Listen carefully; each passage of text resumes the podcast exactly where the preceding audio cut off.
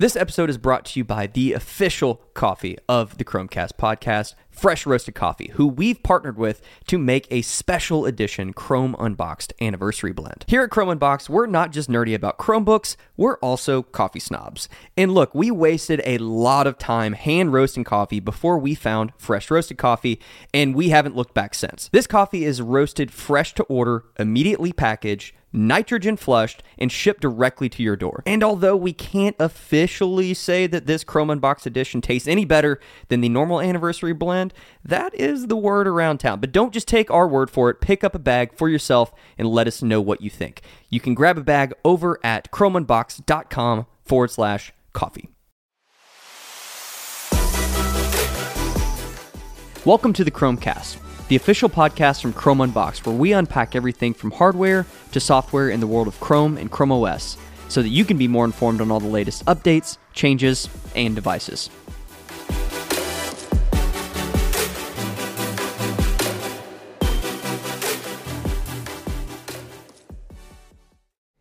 Hello, folks, and welcome back to the Chromecast, the official podcast from Chrome Unboxed. Last week I called it the flagship podcast. Is that? I don't even know what that means. Is Sure. this- I mean, I, I assume if you have one of anything, it becomes the flagship. So one day, people will listen back to this and be like, "Oh, I got to listen to the flagship right, one. Like right, these are right. these offshoots." Yeah. Hopefully, maybe we'll we'll have one on it- Stadia at, Yeah, at yeah we'll just have a, a gaming one or something. Right. I don't know. Maybe we'll just do a PUBG podcast. Forget YouTube. We're gonna do a yeah, PUBG yeah. podcast. Yeah, you can, you can listen to us play PUBG. It's gonna be Ooh, Just- I don't know if that would be good or not. it's going to be so much fun. Folks, thanks for listening. Thanks for tuning in. I'm joined today uh, by Robert Payne. And Robbie, uh, if you all uh, have been following along with the Chromecast, you might have noticed that last week we didn't do a podcast, and that was because Robbie was on an excursion through Europe. Yeah. Are we calling it? Germany. Is that an expedition? feel excursion? like a bit of an excursion. Yeah. Uh, we went a lot of places. So, Yeah. So this that- was- yeah, we can use that. This was your first time in Europe, right? Yeah, yep. Uh, I am of German descent. My grandmother's German, but uh, it's my first time getting over there and seeing everything, and a lot of stuff makes more sense with Yeah. my with my grandma now. Right. Okay. Okay. I understand her a lot more. Yep, uh, mannerisms. Uh, only regrets. I wish I could have gone sooner. Um, uh, she passed away a couple years ago, and it would have been awesome to have gone and then be able to come home and talk to her about it. That would have been awesome. Oh, but yeah. To- it's expensive. It's expensive to get over there, and it's a lot of stuff involved. But it was it was really awesome. Yeah, yeah, and so you know, wh- while you were over there, you uh, you learned a couple things. You wrote you Yeah. about uh, data. And So yeah, this will tell you something. If you're listening to this, this will tell you something about me um, as a as a human. Uh, one of my things that I really wanted to do while I was over in Europe was sit at a cafe with nice weather, have some sort of coffee, maybe have a, my maybe a croissant. yeah, or you know a croissant, Uh huh. or maybe you know I was still in Germany when I I got to do probably what in my mind is like the, the best Oh, okay. version of this. I was uh, in So some sort of strudel, maybe. Yeah, Yeah. yeah, some something, you know, whatever. Give me something. Yeah. Um, you know, I don't want the whole, you know, like schnitzel or anything. I didn't want dinner. I just, you know, Mm-hmm. a snack or whatever. Sit at a table, be out amongst people, be at a cafe, and sit and write an article. Um, and I know, if, again, I, I've- I've said that to some people, and they just kind of look at me like a little sideways. Um, but that's how much I love what what we do here at Chrome Unboxed. They're Like, like, it, they're like, you're weird, man. yeah, that's that's strange. Uh, but the the line between you know like work and pleasure, I guess, has has skewed and, and Right. blurred so much that uh, I just I love doing this stuff, and I just you know like have this picture of like working you know in a cafe at a little table, my little coffee, and, and all that kind of stuff. So I made sure like in my backpack, my Chromebook was always with me uh, for multiple reasons, and it helped in multiple different ways, whether it was you know, checking for tickets to something or dealing with some intricate mapping of something. You know, there were a few times where pulling this thing out uh, was was really critical. Well, the first day, it was know, three four days in that I got to sit down and do this. Like, and and you know, my wife was just walking around. It was our 10 year anniversary trip. So uh, it was just me and her. And so she was shopping some stuff. And I was like, I just want to sit here and write, you know, for just a little bit. Just, just leave me alone. And, um, and so I sit down and I'm, I'm writing and I closed the Chromebook up and I'm done. And I didn't do anything abnormal. I opened a couple browser tabs. I didn't write some in depth article. So I wasn't even doing much research for it. Wrote the article, closed the Chromebook down, and we went about our day. I'm on the train later. So, that- so this was the first time you'd done this. Uh, had yeah. you had the Chromebook yeah that at I that I really? Okay. Mm-hmm. yeah that I really had hooked up and, and sat down with it for a few minutes, and I, I think on the trade ride in I'd finally broken down and said ah, we had like free 2G uh, data from T-Mobile and T-Mobile was excellent over there by the way. Um, I think they have Deutsche Telekom as T-Mobile's Mm-hmm. Partner parent parent Yeah. company, and so it was blanketed, no no issues with coverage, but they don't offer you free LTE data. It's like 2G data, and so at first I was like, "There's no way I can work with that," and I hadn't sat down to you know put in my order or whatever to add the data yet, and it was actually okay. It was kind of usable, but we're talking like half meg per second kind of thing. But Sure. for messaging and stuff, it was fine. So it, it hadn't hit me until we were going there. I knew I was like, I'm going to find a cafe. I'm going to sit down. So I'm going to go ahead and get my my international data ordered. And so they had the the one plan was five gigs uh, for uh, seven days or something like that. And I was like, "Uh, if that's plenty. Like that five gigs should last us the trip. Because I can I can not be dumb. I'm not going to be watching YouTube videos.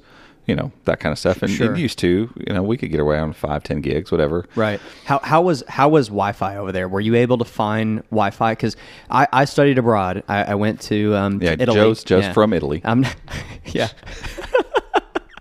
people people are gonna be like, he does look kind of Italian. Maybe that's maybe that's true. I'm not. I'm, not, I'm, I'm from uh, I'm from Kentucky, folks. I am not. I am not from Italy. Uh, but I uh, I studied abroad, and I thought, oh man, I'll be able to hop on Wi-Fi, all kinds of places. At that time, you know, I was I think I was I was using the Samsung S4 and uh, Oh, wow. Trying to yeah trying to hop on Wi-Fi, and I couldn't like hardly anywhere had Wi-Fi. No, no, I was that's like, still the case. e- and even okay, yeah, that's And the home we were staying in, uh, the people we stayed with, uh, gracious hosts, good friends of ours for a long time, and uh, they've never even shared actually uh, photos or anything of their house. And so I expected to go into like this old German, like super old, kind of dark, dank. Yeah. They had this modern house. There's just windows everywhere, and it was beautiful. And uh, and so I'm like, oh yeah, they're gonna have the hookup here. Well, the best Wi-Fi they could get um, where they were. Um, I looked at their modem. It's definitely uh, ADSL, which if any of you all remember DSL, it used to come over the phone line. Mm-hmm. Um, and I think if you get a double DSL line, you could get up to 12 megs. And they only had a single, That's bla- so that's five, blazing. five or six megs to share through the house. You know, suffice it to say, we did not do a lot of interneting. Right. Um, I, and, and honestly, when I we'll, we'll get to the point of this whole story here in just I a was second. I, this is this is what we do. I'm sorry, just just go But- along for the ride, folks. but I ended up um, going um, to their house basically anytime I needed to get any work done after my first day of doing some work uh, on my hotspot. So I, I get to Heidelberg, sit down. You know, obviously there, just like we just said, there's no Wi-Fi anywhere to be found, and I'm like, cool, it's fine. I just paid for five gigs. I'm gonna hop online, no big deal. I hook up the instant tether through my Pixel to the Pixel Book, works like it should bust out the article, do all the things I need to do, shut her down, turn off the tethering, move on. Well, later that evening, we hop on the train to head back to Brockmühlbach, where we were staying, and um, I get a text from T-Mobile says, "Hey, looks like you've used up most of your data." yeah, Yeah. five gigs I just paid for a couple hours prior. I've already used it. Do, do you mind sharing how much it was? Uh, that was like fifteen. Yeah. So I hopped on a chat with T-Mobile and said, "Look, I, But I don't, still, you had just blown through 15 Five bucks gigs. five gigs and in a few hours." Yeah, no time. and I did, hadn't done anything. Like I checked, you know, I was like, "Oh my god, I bet you all the photos I took at the castle here, I bet they Oh, all on uploaded." photos, yeah. On You know, I'm like, that has to be what it is. I go to look, no, they were set to upload Wi-Fi only. So I check everything on my phone to make sure data hadn't you, gone you through. you, you thought it was your phone. yeah, I thought maybe. I blew through it on my phone. Not the case. And then it hit me. I was like, uh oh, it must have been the Chromebook. And I start looking at some stuff, and I, I've noticed that Chromebooks do this in general. Like, you know, like you go to Docs and it'll say, hey, do you Mm-hmm. want to download some stuff for offline use? You know, yeah, sure, why not? Because in the States, we're on Wi Fi like all the time, you know, and Chromebooks have to sync stuff, sync applications in the background. They're going to sync, you know, if you have Google Photos, for instance, like the app on your phone, on your Chromebook, it's going to sync that. It's going to sync all sorts of things in It's the background. the nature of Chrome OS. right? It's cloud based, computing. Yeah. so it's going to talk to the cloud all the time. Well, they apparently don't have any way for it to know, hey, I'm on a metered connection, which is not the case. I didn't even put this in the article. It's not the case that it doesn't know because if you attempt to run a, an OS update on it, It'll say I'm. it'll say, "Hey, you're on LTE. So it- it Wait till kno- you're on." It knows. and still just chewed through my data like it didn't care.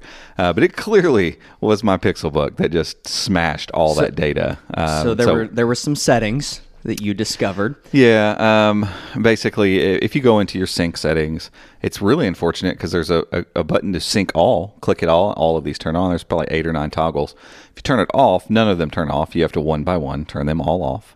then you got to go to drive.google.com. Epic go to fail. Yeah. Go to settings and say, hey, stop syncing all my crap down. Uh, and then you know make sure that you don't have any apps that are syncing in the background. What Google really needs to implement here is on a metered connection. If I'm connected, because I mean they've got this thing built in now. So if you have an Android device, it just does the auto tether thing.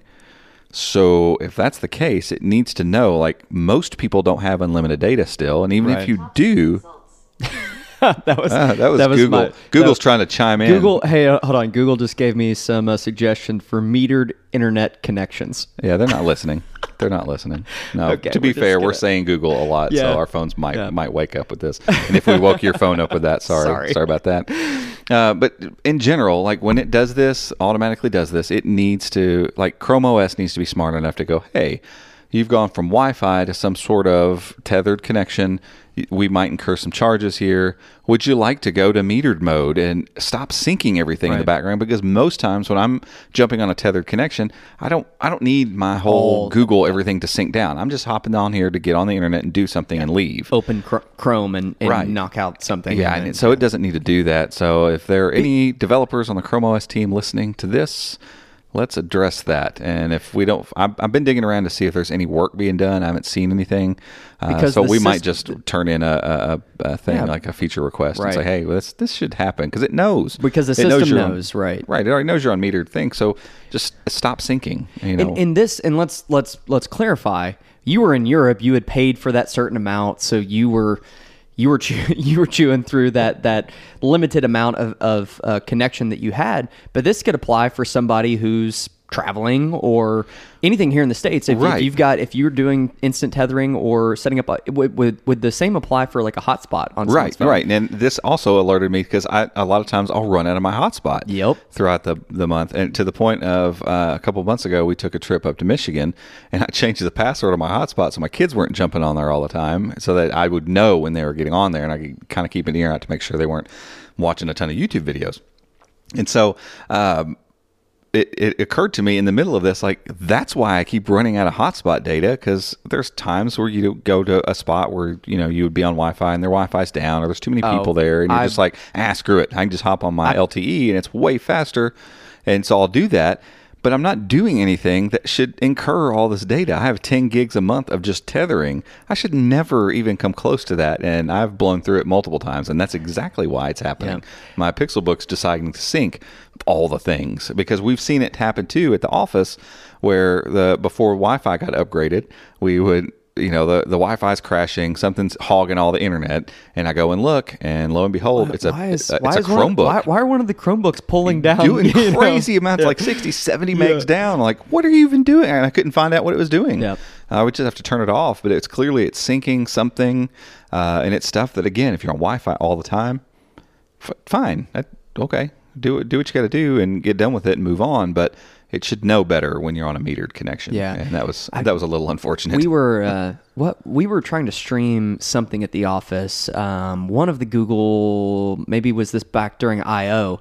We had it. We had a stream running, and it kept you know getting uh, all pixelated and Yep. buffering, and it was terrible. And we couldn't figure out what it was. And one of the Chromebooks was doing it. But yeah, I mean, it was like weird. Like, why is this Yeah. doing this? This shouldn't be doing it. But I mean, I'm not I really sure what it is. I pretty much like. Um, I mean, Starbucks has like the partnership with Google, so when you go in there, it'll it'll connect automatically a lot. Mm-hmm. Right, right. Um, but pretty much like if I'm out at a coffee shop, a lot of the times it's like some random coffee shop, or if I'm out and out and about, I pretty much always turn on my hotspot and use it. It's and I don't just I don't know why. Like it just seems easier for some reason. Well, because usually you have to opt into all this stuff, and there's a whole page of like, oh, you, do you want Well, to connect to this? like, and, then it's uh, like I don't know about their connection. Like, what right, if- is yeah, it I secure? And you can go VPN route, Right. Which uh, you know, NordVPN is obviously uh, uh, one of our favorites, and so it, you can skip the VPN though if you're going on your own Exactly. connection. It's like cool. I don't I don't need all this extra stuff because I I know what I'm getting into. And public connections a lot of times too vary so much. much. Like you you hook up and do a speed check, and like wow, this is nice, this works, and you'd be in the middle of something, and it just stops going because you know maybe they have some crappy router that can that gets bogged down after 15 devices, and there's 60 people in the play. You know, just, Right. Yeah, I mean, I'm with you. At most times, I would much rather tether, and and I would pay if T-Mobile had unlimited tethering, uh, and you could pay extra whatever a month to have that as well. 100% would do it, and I think Why that's don't they do that? People take advantage of it because Yeah. so, people would just not have home Internet, Wi-Fi, yeah, yeah. and they would just constantly just be hogs on the system, and Yeah. and I get it. I mean, I understand you have to limit that stuff because stuff over the air it only has so much bandwidth, and then we clog it up, and so 5G is the answer to that, but that's a discussion for another time. Um, hopefully, let's, when let's not go down that yeah, when hole. 5G comes out, I mean, it looks like T-Mobile's already slated to offer home internet, and so I, who knows what the packages will look like at that point, to where your data is just your data, whether you're home or away or whatever. Like you just, hey, I'm paying T-Mobile for data, Internet. Eh, whether Access to the web. yeah, that's yeah. And I'm just that's- oh, doesn't I'm matter. home. Well, that little box at home will deal with. You still need that central point of connection, Mm-hmm. you know, for printers and Chromecast and stuff. You don't want those things connected to your phone as the hotspot because if someone's gone and that Chromecast is set up on that phone, well, You need something. f- there needs something that stays put yeah. to connect to it and, and be the kind of the, the hub for all that stuff. But outside of that, yeah, bring on 5G. I'm I'm ready for gigabit over the air. Yeah, yeah. That's a, that's a whole nother discussion. Yeah. Maybe if, if y'all want to if y'all want to know about 5G, maybe we'll, we'll dig into that in another episode. So Yeah. let's uh let's let's switch gears. So that was that was Robbie's experience and what what oh, Robbie. oh, lear- oh, one other another thing, in in Europe. So that that was a kind of a bummer. But I also figured out in Europe that um, your Pixelbook, and I I'd done this one other time. I think it was on a trip back from CES or something. Oh, yeah. And I I'd remember- honestly forgotten all about it. I remember- I remember And we now. were uh, uh, my wife and I had just taken so many photos and done all this stuff. And you know, you have your camera on, and you have to crank the brightness up to see your viewfinder. You, you chew through battery real fast, and uh, we were both it was maybe around dinner time and both just dying, like no battery left. And I remembered, like, oh my gosh, I think the Pixel Book will charge our phones, like not just charge them, but rapidly charge them. And so um, I got the C to C cable out, and plugged it into the, you know, opened the Pixel Book up, plugged it in, plugged it in my phone, and lo and behold, there it goes. You know, rapid charging to your uh, to your Pixel, uh, and and I would assume any other phone too. But it was just really awesome to be able to plug that in, and you know, rapid charge on on these phones. If you're if you're in the lower percentages, that that first fifty percent or so happens real fast, Quickly. and then it kind of curves off. Um, so I mean, we were able to jump up to 60, 70 percent in no time, and we sat there and had a coffee, 15, 30 minutes, and got both of them up to. So you had both of them plugged in. Uh, I did one at a time. I just had one C to C cord with me, so I would assume you could do both, but maybe not. Uh, but since the battery in a laptop is so much larger than your phone, you can get as long as you have good charge on the laptop, you can get plenty of charge um, uh, multiple times on phone. So, and I still had some battery left over in the Pixelbook too, and so there were actually Hmm. a few times after that that we just got the Pixelbook out and used it as a portable battery charger. Well, you know, I, I love my little Anker battery Mm-hmm. bank, but why carry both? Like, if, Right, if, the Pixelbook's going to work, why Right. not just carry that and use Yeah, that assuming as your you're hub? assuming you're not going to, you know, if you're if you're carrying a Pixelbook around and you're going to be working on it all day, Yeah. I don't know that it's a reliable thing to, but it could give But in you a pinch, right? It gives know. you a nice, it can give you a nice boost. Um, assuming you're kind of looking and, and going, yeah, I got plenty of battery to get through what I need with the Pixelbook. It's a nice ability to to just in a pinch have an extra battery just kind of hanging out there that will not just charge it, but quick charge it without being plugged in. Like Yeah. that was awesome. I mean, Yeah, it was really I- helpful. Yeah, I mean, I do. I like uh, the uh, sometimes. Like, I remember out at CES last year, I had my little battery bank in my in my uh, backpack, and then had the cord ran over to my phone. and We were walking around Right. charging. I mean, you could essentially do the same thing. Like you if, if could, the, um, the Pixelbook's in there, you run that cord through. Yeah, and- you'd have to change a setting on the Pixelbook or leave it like flip it into tablet mode and leave it because if the Oh, okay. screen if it Okay. goes to sleep, it stops charging external Ah, devices. okay. Okay. Which Well, there we go. makes go. sense. Um, so we, we would have to set up and I would just crack the lid, turn Yeah. the brightness down, and then plug it or in. But or we'll you- just we'll just be those guys walking around CES with with a, a hold the Pixelbook. a Pixelbook in one hand open, just walking around the show floor.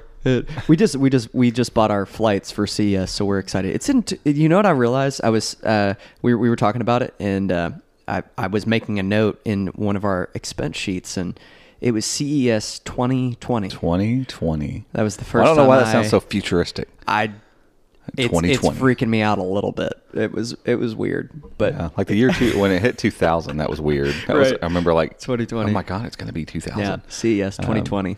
Anywho, what look if, if anyone is at CES 2020, look, be on the lookout for Chrome Box walking, Walking around, around with the Pixel Book. With the Pixel Book. All right, let's let's let's change subjects uh, real quick. Let's talk about one one other thing, and then we'll take a quick break.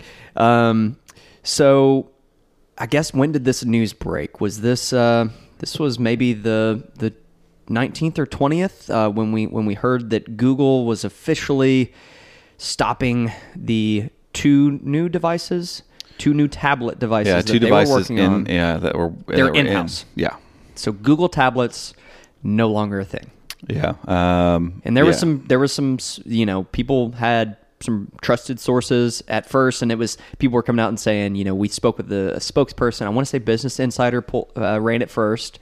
Yeah, Business Insider and then J.R. Raphael over at uh, Computer World. Yeah, that's Um, right. He uh, he was the first place I saw it, but Business Insider ran it too. They didn't cite him, so I'm not I'm not really sure where the news came from, and I was a little dubious But until then we got some tweets. Rick Osterloh came out and, and kind of was talking like, "Hey, He's like, hey, let- some of the me- stuff, some of the stuff's gone on here. Let's let's uh, try to help this out just a little bit and clarify some stuff." And his first tweet didn't clarify anything. Um, it made it a little bit weird because he's like, "Let me be uh, be real straightforward. Like Google's hardware, like in all caps, all caps hardware. You know, will continue to pursue the laptop form factor, you know, only or whatever." And, and it was just like, okay, well. And then Ron Amadeo from uh, Ars Technica said, um, "Yeah, this almost makes it sound like Google's killing off like eight other lines of hardware too." Right. so Rick came back. He's like, "No, no, no, that's not what I meant. I'm I'm tweeting too fast." And I'm just like, "Yeah, Slow Just- down, man." Just remember, these people are all human too. Yeah. um, they're all they're all just people uh, making decisions in That's an office right. somewhere. That's right. Um, it's healthy to remember that, uh, but from what it looks like, yes, Google has chosen to say, you know what, um, we're we're not making tablets anymore. We're just not going to do it.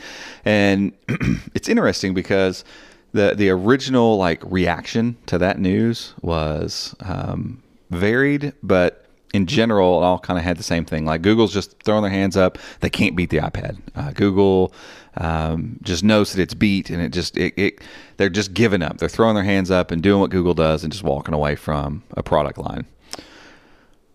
I have some thoughts on that that are a little different, um, and I've been dealing with those specific thoughts, and it's kind of cool. I'm like, this gives me a reason to kind of air this out a little bit uh, since the Pixel Slate came along. This this is something you and I have talked about since Like- the slate. like bef- struggled around. before the slate even came out. We were talking about this. Yeah, in some ways A ways, little bit. because we knew what the slate was going to be, Right. and so before it, we ever got it, it was, It was already like, do we like need this thing? What Yeah, what like- is this thing going to be used for? What are we going to do with this thing? right? Um, and and that was that was the original conversation because I was like, okay, cool, they're making a tablet, and for some reason, I'd always wanted a tablet that I could work from, and that's not a norm or not an unusual phenomenon. Apparently, lots of people think this. There's tons of news, tons of YouTube videos all around the subject of making your iPad a computer. And Apple's even bent to this a little bit, trying to add some stuff to make it more computer like, in lieu of the fact that they want to sell Macs and iPads. They don't want to sell just iPads. So there there's this phenomenon that, that causes us to want um, all-in-one devices and I, I fall subject to that more than probably most people from just like a psychological perspective I, I if i could get chrome os on my phone that would like side load or dual boot or something and i could just plug my phone in and hook a keyboard up to it and so i would i would be doing that it is as unbeneficial as that would be to my workflow probably i would still want to do it uh, until I did it and then went, oh, this kind of sucks, and then probably go back to my Pixel Book or something. But I want to do it. Um, I want to have this one device that kind of rules them all, and so the closer one to getting there is a tablet. Um, while people wouldn't replace a phone with their tablet necessarily, a lot of people want to replace a, a laptop with a tablet for some reason. Um, and what's bugged me over the, the past few months, since the slate came out, especially, because when it came out, we were obviously excited about it, thought it was going to be awesome. And, and look, here's this big tablet that is going to be a desktop better than any big tablet. And, and I would still argue that's the case. If you're looking for a laptop experience in a tablet form factor, it does it better than anyone else because it's a desktop OS first. And they're trying to make it, you know, to where it works on tablets well. But there's missing pieces to that formula. And then there's just a missing ingredient there just across the board that if you've never used a tablet that's 12, 13 inches large, uh, you should try it before you really think about taking that tablet and trying to make it your one device. Because what most people find out, e- even with something as light as the iPad Pro, you pick up a device that large, and it's just not a great tablet experience in general. Um, and I would argue that most of the people you see trying to slap a keyboard, want mouse support, and all this stuff for an iPad Pro, I've I've never actually seen anyone, not one time ever have I seen an iPad, the bigger iPad Pro, out and about in public being used as a tablet. Yep. Not one time. And I see quite a few iPad Pros out and about. Never have I seen someone holding it like a tablet, just you know, holding it and touching the screen. Just not a thing, because it's large, it's clunky, and it feels weird. You know, like the Pixel Book, you flip it over into you know that mode for a few minutes to do whatever you need to do, show somebody something, draw, whatever, and then you flip it back into its its main mode. The iPad doesn't have that, especially without a keyboard. It doesn't have that mode, and people are trying all these things to make it into a clamshell type productivity machine because I don't know why. Like that just seems that's that's our uh, our default, I guess that we run into. Like that's I don't know. It's such a weird thing that we want so bad to do this one thing with a tablet that is supposed to be a tablet first and we don't want it to be its its thing that it was designed to be first. Even with the iPad, which I feel is like peak tablet. Like I, I don't know that you're going to do tablets much better than what Apple's done with the iPad. They've, and so they've, they've nailed it. Yeah, I they have. for a tablet. yeah, if you want a good tablet, I'll be honest, probably the overall best tablet experience is the standard sized iPad. Uh, if they would Yeah. make it with slightly smaller bezels, I don't know that I've not used on a daily basis the iPad Pros with the smaller smaller bezels. Mm-hmm. Yes, they look great, but small bezels mean larger.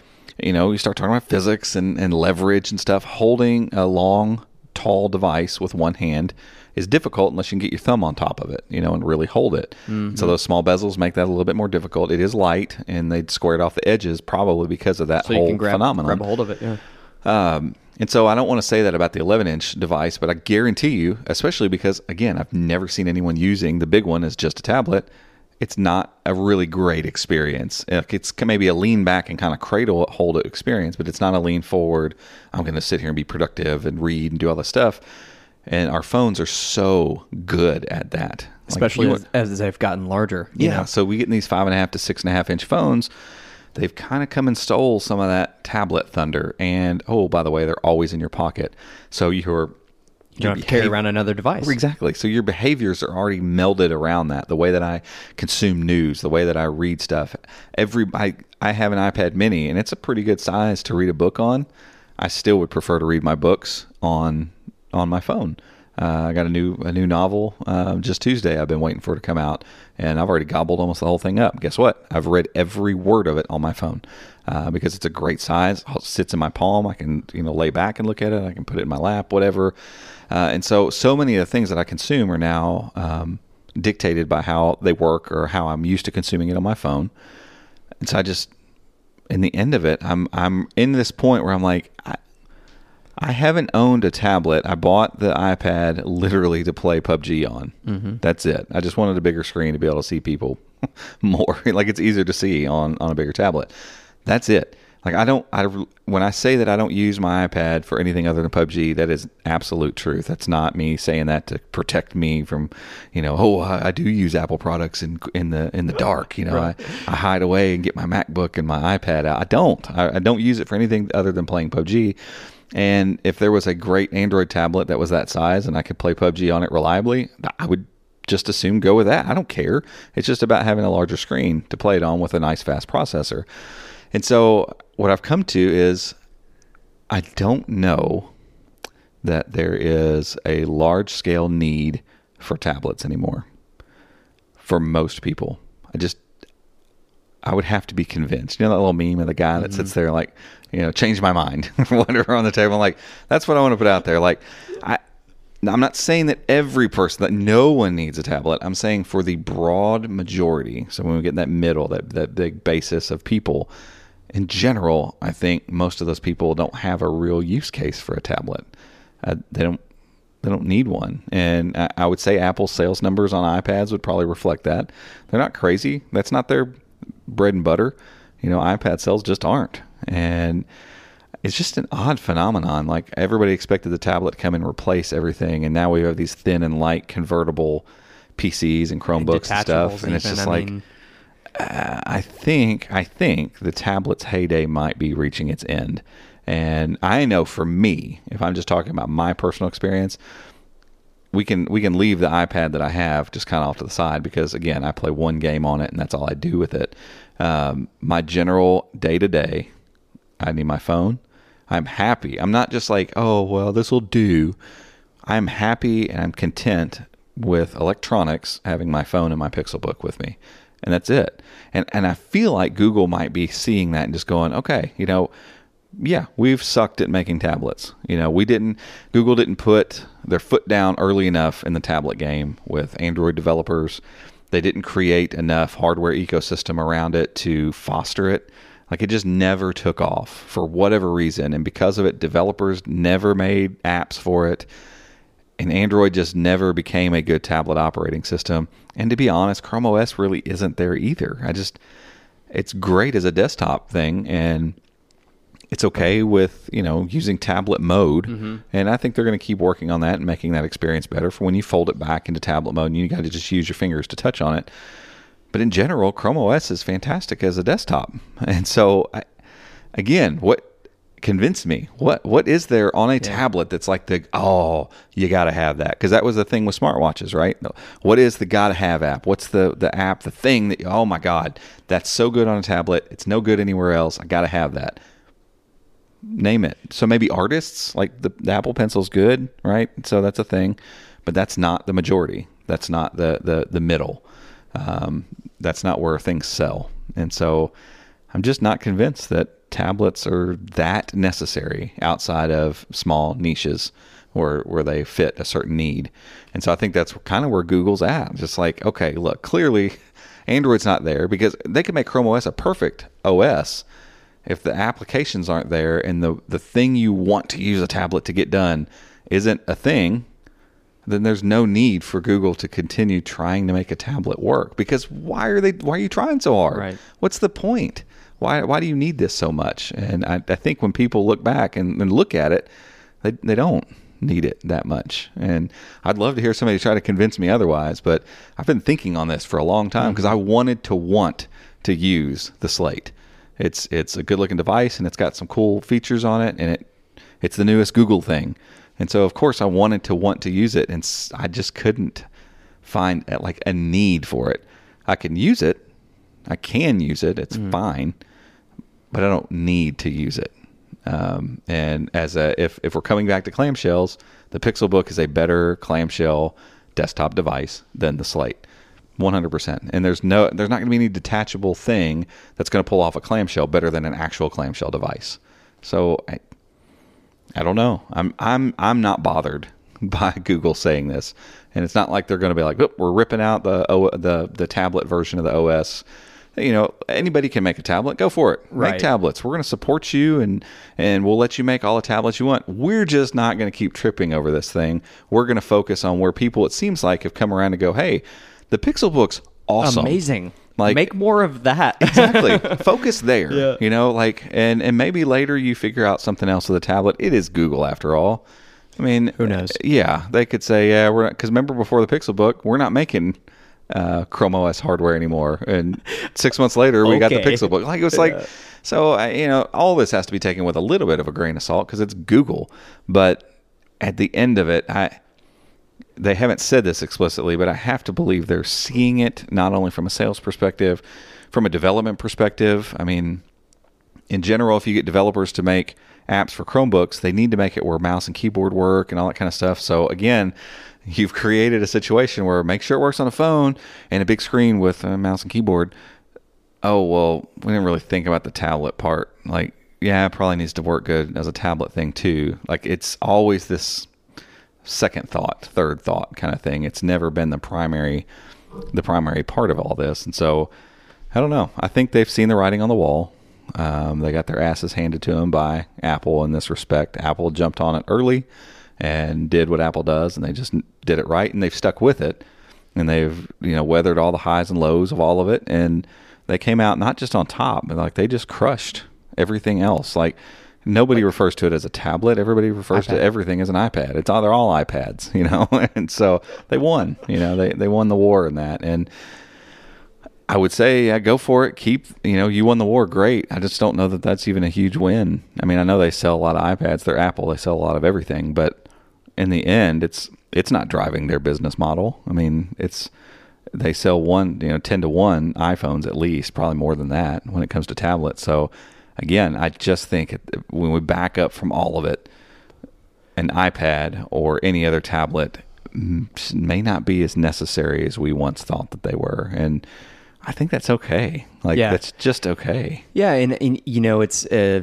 part part of uh, the tech industry is always kind of pushing the boundaries and seeing, throwing a lot of things out there and seeing what sticks. And there was almost this like, I mean, going a, a, year and a half, two years ago. When did the iPad Pro first come out? Gosh, it's been a longer than Pro, that, hasn't it? uh, it's only two years. So Two it's years, only okay. its second year. Yeah. Well, uh, yeah, two and a half years, something like that. yeah, I can't remember when they first came out with the campaign, but it was the whole like.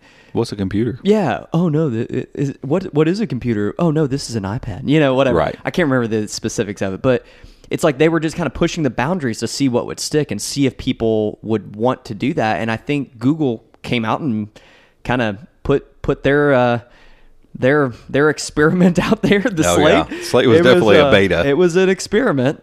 I was trying to think, think of like a nice way of Oh saying no, that. it was half baked. It was uh, it was an experiment. I'm sorry, Google. We Yeah. love you so much, but that was uh, that was an experiment. And you know they, they were trying to push the boundaries and they were trying to see what would what would happen and and I just feel like for me I have the slate I use it every day. Um, I am probably an anomaly because I'm the techie dude that loves trying anything and everything. If I could get my hand on the the Galaxy Fold, I'd be I'd be using that every day. Right, Right. So. I'm using it because I want to use it and because it's cool. And to be honest, the the only time I really I like it that it's so uh, slim and and so light, and I can kind of use it on the couch, or I can I can go hop over on on the table and use it or whatever. It really only comes out of the Brydge keyboard or the Google keyboard. I don't use the Google one that much, but it it, the, it only comes out of the Brydge one if I'm sitting over in uh, our little gray chair that we have here in the office and Right. scrolling through Google News. Could I do that with the Pixelbook? Absolutely. right. And, Yeah, and we could I even- do it on my phone? Absolutely. I'm just doing it because it's there and it's cool and I Right. like doing it. and we we swapped out Pixelbook and Pixel Slate for like a week. Yeah, or so. and I was I, like- don't even think I made it that long without Yeah. my Pixelbook. But you, I remember you saying like, this thing's "Oh, this amazing. thing's awesome too. Like this is great." So it's the book's amazing. It's it's it's what I have around and it's what I use and I've grown I've grown fond of it and honestly there's part of me that's like I think I like it so much because everyone else hates it. like there's part of me that's like, I don't, no I man. don't hate it. I don't hate I it. I like my slate. You get, you stop being mean.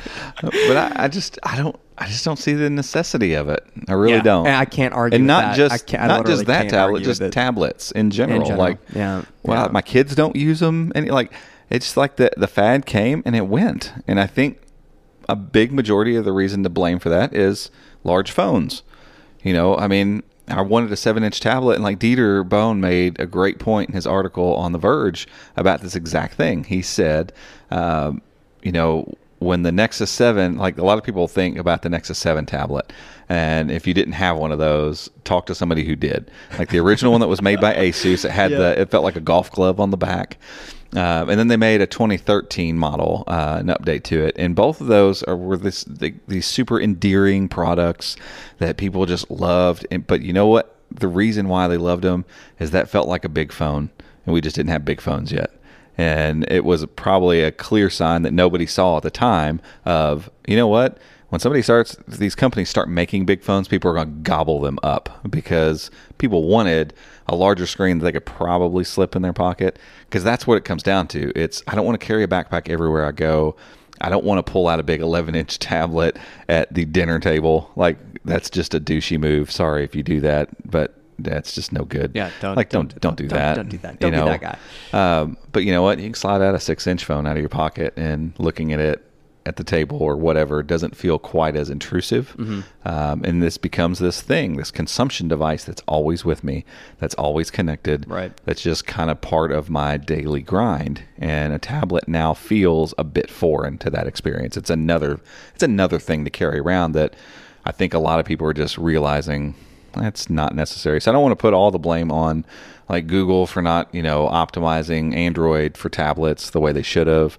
They dropped that ball, sure. And I don't want to put all the blame on developers for not making these great apps because honestly, I can't even think of the apps on iPad that I'm like, "Oh, you know, if using that on a tablet's better than anything else because uh, if if PUBG played smooth and buttery, PUBG Mobile specifically was smooth and buttery on my Pixelbook, guess what? That's where I'd be playing it. I just Yeah. wanted a larger screen for that, and so, but that's not a go buy for most people.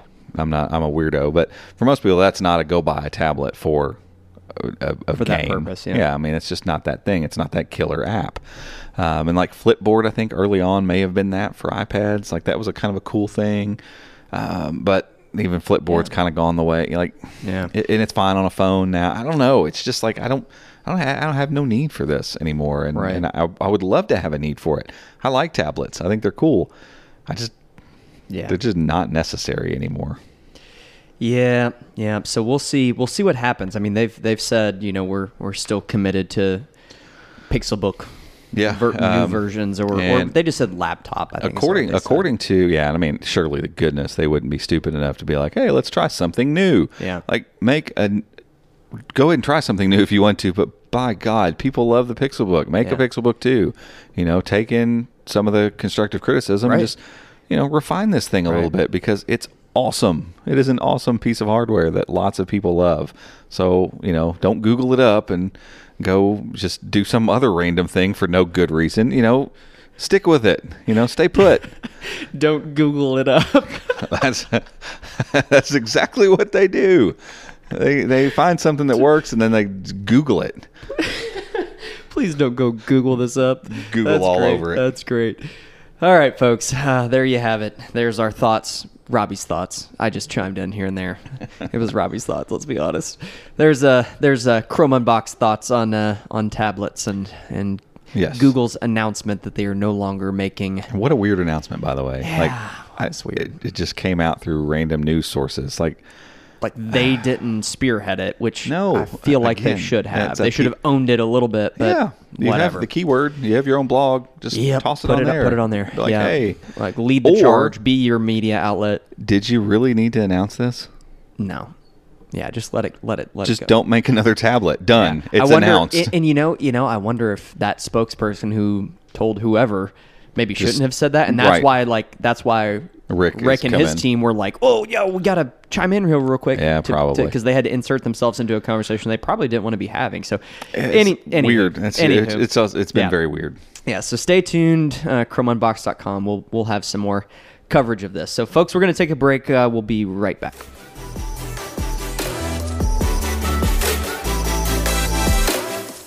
This podcast is brought to you by NordVPN. We recommend the service and we use NordVPN because they keep your browsing secure and private on any device. Whether you're using a Chromebook, an Android device, a Mac, an iPhone, or a Windows device, NordVPN is going to protect your browsing. They also have 24 7 customer support in case you ever have any issues, and they offer a risk free 30 day money back guarantee. So if you want to learn more and maybe give it a try, head over to chromeunboxed.com forward slash Nord. N O R D. All right, folks, welcome back. We've got two other quick things that we are going to go through. We said we were going to have a quick episode this week because it was just Robbie and I, and then we started talking We've about got- tablets. We need to stop saying that. That never needs to be in the conversation. That's Uh, stupid. general. We're we're uh, we're not sorry. We're not No. sorry. Um, so we've got two things I want to talk about. Let's talk about um, some of the updates with Stadia, Google's streaming game service. I think is how they're referring to it now. Yeah, so we did a, a video about this. Um, I guess our, our video, yeah, was right after their announcement, um, and I think we've done a podcast since then, Yep. right? Yeah, we talked Uh, about so we at least talked about just Pricing, generalities. Yeah, yeah. we got pricing, we got all that stuff, and that was great. And then we immediately put out a video because, again, I my my justification for thinking this was with the um, the Shield TV that we have. Uh, and I bought specifically for this reason was just to test cloud gaming, and and Mm-hmm. I was trying to play PUBG on it too. Uh, that's a whole other thing, but in the middle of messing with this thing and hooking it up and testing cloud gaming, it worked so much better than anything I've ever tried before. And I've tried a few of these services and you know attempted to uh, use cloud gaming in different ways through Parsec and Vortex and all these different things. And there's always just been uh, you know like a handful of issues here and there, and, and and mainly it was lag. There was enough lag that if I was trying to play something like PUBG or Fortnite or something like that, Just it yeah just a couple milliseconds really screws things up because those are you know you got to be quick you know you got to move quick and you got to react quick and so in my head when they announced this um, they put out that that streaming beta test back when we were stuck in LaGuardia uh, back in October and we were trying to play don't don't bring that up. it it was awful so If- awful If you've listened to our podcast in the past, Robbie and I got stuck at LaGuardia for I don't know, 13 forever. hours, something like that it was Okay. Anywho, awful yeah, we were. We were Um, but I remember specifically, like my memory is tied to that thing coming out then because I wanted to play it so bad, and the Wi-Fi was so terrible, and I was like, "Oh, that's that's what it is." Uh, and I got home and I tried it, and it was hard to tell because the game uh, that uh, Assassin's Creed Odyssey, Odyssey. Assassin's Creed. Apparently, I've never really played those games, but in general, like it's kind of like they when they changed Madden football and they added like momentum to, so you couldn't just change directions. You know, it took a second to get moving. You know, yeah, yeah. and so I was like, was that lag or is that just this game? And I couldn't really tell. And so I, I kind of put it out of my mind and really thought, I just don't think they're going to be able to pull this off. I, you know, I, I think the idea of cloud gaming is just too much for anyone to do. If anybody can, Google can, but I'm just not. And then cl- you know, this Project Stream thing went away, and I stopped thinking about it until Stadia came up again. And and even when they announced it originally, I was like, eh, I don't know. and then I got that Shield TV, and I hooked it up and started playing PUBG and these huge games, With- Apex Legends with GeForce Now. They're, they're yeah, so cloud GeForce now platform. and and Nvidia is a big company. Don't get me wrong, but when it comes to servers and infrastructure, pff, I mean, they're, it, they're not Google. and, it- not even close. like it, it's not even a fair comparison, and yet it was working perfectly. Like we we hooked it up here at the office, and it was it's so I mean, little lag. It was It- it's mind-boggling. Like it was like you playing were it. playing it on a local Yeah. console. Like you can be in the middle of a game and forget the, you- you're doing what you're doing, and that was over Wi-Fi. That wasn't even hardwired in. It got even more stable uh, uh, hardwired in, and so I started thinking if if Nvidia can pull this off and do this with their resources and what they're doing, I think Google's got a shot at this. And so they did their pre E3 thing. We got pricing and all that kind of stuff, and I'm just like I'm telling myself they're going to do it. This like they're is going to pull it off. This is legit. Right, especially because they had, you know, they've got Doom, uh, it, it, Eternal. Is that what it is? Doom- Doom Eternal is what they're calling. It's one of the it, launching games that that, that uh, id uh, software is coming out with, and if they got them on board, that game, talking about a twitchy, quick kind of game, like it is. There's no standing still with Doom. Like I, I got the port they made for uh, the Switch and played it, and it's like holy crap. Like I realized I've gotten older and my gaming is nowhere near what it used to be because it was Yeah. like, oh, this is so fast. Like there's so many things happening. And so if if they agreed to make a game for Stadia and launch and be one of like the main partners with it, that told me too. Oh, they're, like, front and center, Okay, it's like, like, okay, this yeah. I think this is going to be legit. And then you know they add the GeForce Now stuff we experienced. I'm like, so we made that video saying like, hey, this is. I think they've got the stuff to make this happen. I think it could change gaming fundamentally. I think it's going to be awesome for, especially for Chromebook users. I mean, it this is this is going to fill in one of the big gaps. Well, I can't game on it. Well, you can now. Now you can. Um, and then E3 happened. Um, the show that they announced all this stuff right before E3 actually happened, and they they took some of these news outlets into a room where they said, "Hey, we've hooked you up to a 25 meg internet, so nothing amazing." Uh, they didn't like hook it up to a server. The server was in California. Mhm. so 300 400 miles away. Um, so I'm sure good conditions, but not Optimal. hey, we're not running this on a server in the next room kind of thing. And everyone has come away like just stunned with how good it works. And uh, like the nitpicks are so minor for oh, what we're talking I, it paused and I had to restart. right and- and there's some know, stuff with with streaming gaming that is just going to be part of a new paradigm. Honestly, when we think about like if your Wi-Fi chokes out. Now, granted, if you're hardwired in, you're probably not going to run into too many issues very often.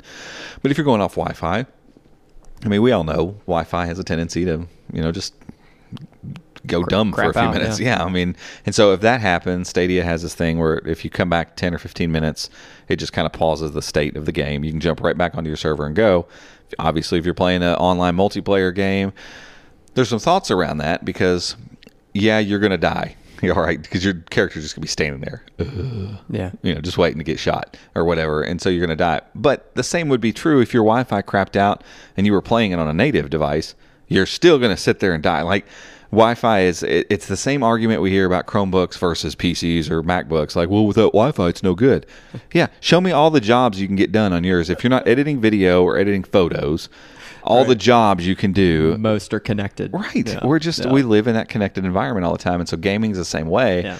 Yeah, there's some differences there, you know, but in general, I mean the the reviews that have come in one after another after They're another just- after it's another, impressive. like It's okay, impressive. Like the lag part that was my main concern feels like that's not going to be a concern like at all. I mean, they were yeah, they were playing on 25, and Yeah. I, mean, I, I not everyone's gonna have blazing gig internet like we No. have, but if you've got, I mean, I feel like 25 is becoming a bit of a pretty a normal. standard. you Yeah, know? I mean, So people that live way out, like in super rural areas, you might no. only be getting 10 or 15 Yeah, or but they said I think you can do 720p over 10 megs. Wow. Um, and so I mean, again, for what we're talking about here, that's that's mind-boggling, and it's just awesome to see uh, gamers because these weren't like random news people. Like these were blogs and stuff that are dedicated to gaming. These are people that care deeply about latency and and all those kind of things, and they're looking at this and playing on this and going, uh, yeah, Yep. it's really This is good. great. And Yep. so, I mean, I just one after another as those started coming into my feed, I was like, yes, this is going to be awesome. I cannot I wait right. till yeah. That's part of it too. I told you guys. I told you all. To all the haters. Yeah. Uh, and it was cool to see just even reactions to that video when we put it out. People, Yeah. yeah. thank you for not being so damn pessimistic about everything. Like Yeah. you know, and everyone was like, "There's no way this is gonna work." part of that was probably clickbaity. Like people want to read. That's what people want to read. That's what news cycles kind of go around as Mm-hmm. negativity. And so there were a lot of people that were negative about it after they made the announcement. And I just, I'm not. I'm real excited for it. Uh, and they're so far ahead. It looks like of Microsoft's xCloud. So I was a little worried about that going into E3 that you know xCloud was going to come out and they're going to be like crap. Mm-hmm. They're you know, they're they're still early stages. yeah, they're way behind like, yeah. what Stadia is doing. So, you know, Google has a shot Right. with this to get out in front and establish themselves as a new platform for gaming. And uh, I'm not saying they won't mess it up. they could. They might They could Google Google like, Google it all up. Um, but it feels like they've gotten some of the the people in place to, to do this thing Yeah, right. yeah. The people that know the industry and. Uh, It's it's exciting. We'll It's- know we'll know more in November. Man, I can't wait. Gosh. Can't wait to get my controller. and- That's gonna Ooh, that's be that's fun. even before uh, CES. We were talking Yeah, about man. CES being here. Like we'll be no rolling time. CES, be like, hey, let's take a break in CES and go play some some Stadia. Some Stadia on our phones. It's gonna be Boom. awesome. Awesome. Uh, so one other one other quick Google thing that I want to chat about before we wrap up here. Um, so we, we we talked about Google not spearheading their tablet discontinuing tablets. They they didn't come out ahead on that one. Instead, they had people sharing the render of the new Pixel 4. Yeah, They just- leaked their own phone. They and I loved Dieter's Dieter Dieter Bohn's video over uh, at The Verge. He just made a he just made an awesome video. Yeah. So good. Go check it out if, if you haven't seen it already. He kind of explains maybe why they did this. And it's just like Google, what the what the That the what are the video. doing? Just, what are you doing? what are you doing? but he made a great point that because they've done this, they have raised their own bar now. They Like, understand. they understand leaks are going to happen, and Yep. it- so they kind of played the league now. culture, and and I, that was great. I think that's a great move. What they hopefully haven't done to themselves is hamstring themselves in a couple ways. And um, he made some great points in that video of just saying like, look, by by coming out and, and just bowling on like, here's the phone. I mean, they're clearly saying that you know they're they're going to deliver something good. Like there's some confidence in what they're doing. Right. And and honestly, if the rumors that seem pretty legit turn out to be true, that Project Soli, Soli, the uh, gesture- so this is a radar based Mm-hmm. near field gesture. I mean, we're talking fine tuned stuff like like uh, if you imagine the the fine motor skill it takes to adjust the time on a on a regular watch, like that kind of motor movement, like it can sense those little bitty movements. Um, as far as what maybe like media control and, and, and doing stuff in the interface could be with your phone sitting on the desk where you can just reach over and you know adjust the volume just slide kinda, your Yeah, s- right. just slide your fingers up instead of having to actually touch the screen. You know, you're just gesturing up or And, like. Samsung yeah. tried to do this in kind of a janky way with like the S5 or something like that, and it was trying to use infrared as a sensor, and it was like it was crap. It was a, a gimmick, like Soli, and they've been working on Soli since like 2015, I think. So it's not like some new thing that they just came up with. You know, they've really been working and trying to decide where they were going to implement this thing. I mean, it could be one of those kind of big game changing things, especially if they do some unique stuff in the from a UI perspective with it. Right. Well, and then and then uh, more than one camera. You know, Google Yeah. Google has come out and said, "Hey, uh, other phone, what do they call phone X or Phone whatever X, kind yeah. you know, uh, you're doing this uh, portrait stuff with two cameras. We can do it with one, and Right. and it's amazing. And I love, I love, love, love the camera on my Pixel Three. Uh, 100%. And um, so now, it, based on that leak. We've got some more cameras to Yeah, work so with. So what are they going to do with that? You know, and Who knows? and and and we just got to see uh yeah it's like they've come out and made a, a bit of a boisterous uh, stance here a statement here saying look here's our phone here it is Yeah, and, so and we just got to see the interesting part to me was, and this kind of ha- got undone a little bit. Some Verizon documents leaked and still showed like launch notes around October. oh yeah you were you were thinking maybe it would come I, before re- the yeah, iphone I really did. I just thought it would come out early because, um, let's see, a, what's the point in waiting to October? Like that's a self-imposed thing. They just did that with the first Pixel. well They we thought it was 10.4 and then that Yeah, that, so the first two years they did 10 4, and then last year went to like the ninth. Uh, they moved it to New York. you know, it's just like, so these are self imposed deadlines. Like, no, what else is there that they're holding off on? Uh, the Pixel phone is always the center point of these hardware events for them. Um, they're if they're not making, I mean, think about that too. They're not making these two tablets they've had in development. Um, so they've kind of nixed that and moved people off that. If Atlas is the Pixelbook 2, they've had plenty of time to work on it, so it should be ready. What's going to stop them from coming out in August? I mean, I was talking with Gabe this morning just about that, and you know, the fact that it's just Verizon's internal documents, they could have just been assuming, hey, it's October is when we're going to do the Pixel thing, and that could have just been know, their their thing Right. that, that have may not been like, hey, in October Google. we need to schedule this, so we make sure we do this at whatever point in time Google gets us the stuff. Um, because none of, no leaks like this. Remember, leaks started. The, the Pixel Three leaked every which way, but none of it started until like late August. Um, like late August and all of September was Pixel Three hysteria. Um, it went kind of crazy. I mean, we're in June. You know, uh, early June is when all this started. So I'm like, are we really honestly talking about sitting on this for four and a half months? Is that really going to happen? Like what? and, and and again, I not to say that Google doesn't make PR blunders all the time because they do. So I'm not saying like there's no way they would have made the decision to do this, but clearly it was a very measured decision. Um, and from older reports, the Pixel 4 has been in the works for a like, while Yeah, when the Pixel 3 was leaking, it was saying like Pixel 4 is probably already being worked on because remember they switched hardware teams. So Pixel 3 was the old Pixel hardware team. Pixel 4 is being built and made by the HTC team that they acquired. And so I think they went ahead and started working on Pixel 4 before the 3. Like it's almost like the 3 was a throwaway. Like, They were like, hey, we, we- we screwed this thing all up. So and it's Well, leaking everywhere and gosh, whatever. the, the night before the event, whenever they were like, "Just wait and Just see wait what we've see. got," we were it's like, the same thing you know about. yeah, like Dieter said in his video, it's like we all show up and they're like, "Here's our new phone," and we're all like, "Yep, we Uh-huh. know." Yeah, We know. Thanks. No- anything else? anything Yeah. else you got? Oh, cool. No. All right, let's go. Yeah, and so it's cool that they flipped the script. It is, Yeah. but I think that they're going to have to deliver, and it really feels like they should deliver soon. I, Yeah, that's just me personally. Like, Yeah, yeah, I mean, what is there any good reason why not? I don't. I can't think of anything. Like, there's a bunch of reasons that October is a terrible release window because it puts you in the middle of Qualcomm's releases. So, you know, you're already going to always be delivering a six month old chipset you know, always. Like you're you're never going to be on top of that. Uh, and and Apple doesn't have to worry about this because Apple builds their own chips, so they're not beholden to Qualcomm for this. So the only company that's like, hey, we're going to be on top of Qualcomm's release patterns is Samsung, and they clearly moved. Samsung used to release in the fall too. They clearly moved Yeah. on the opposite side of the calendar from Apple, so there's nobody fighting them in that space anymore. It's just in in the spring, it's it's the Samsung show, you know, and that's we know that those new phones are coming, and I don't know. I just I I think it would make a lot more sense for them to move it back um, into like midsummer, late summer, uh, get them out before the iPhone, um, because it, I don't know on a hardware level. I, I don't feel like they're really fighting with iPhone. I mean, heck, they're they're not even being competitive up to now anyway.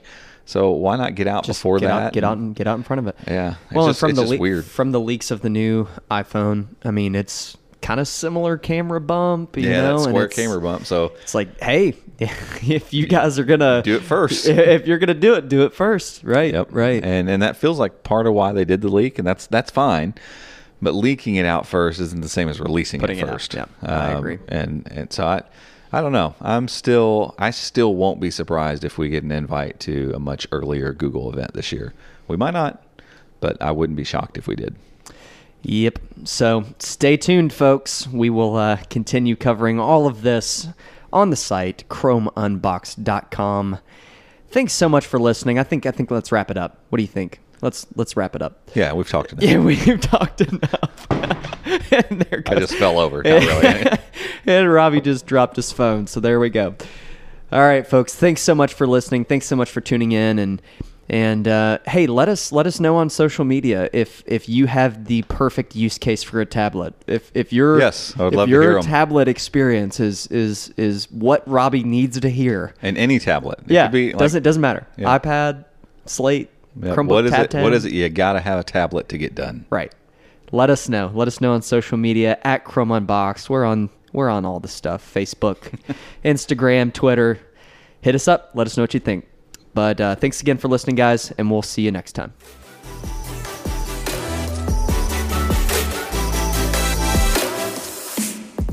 Hey guys, thanks for tuning in. You can find show notes over at chromeunboxed.com forward slash podcast.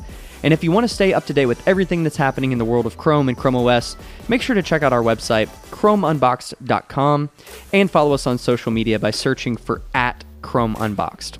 Thanks again for listening, and we'll see you next time.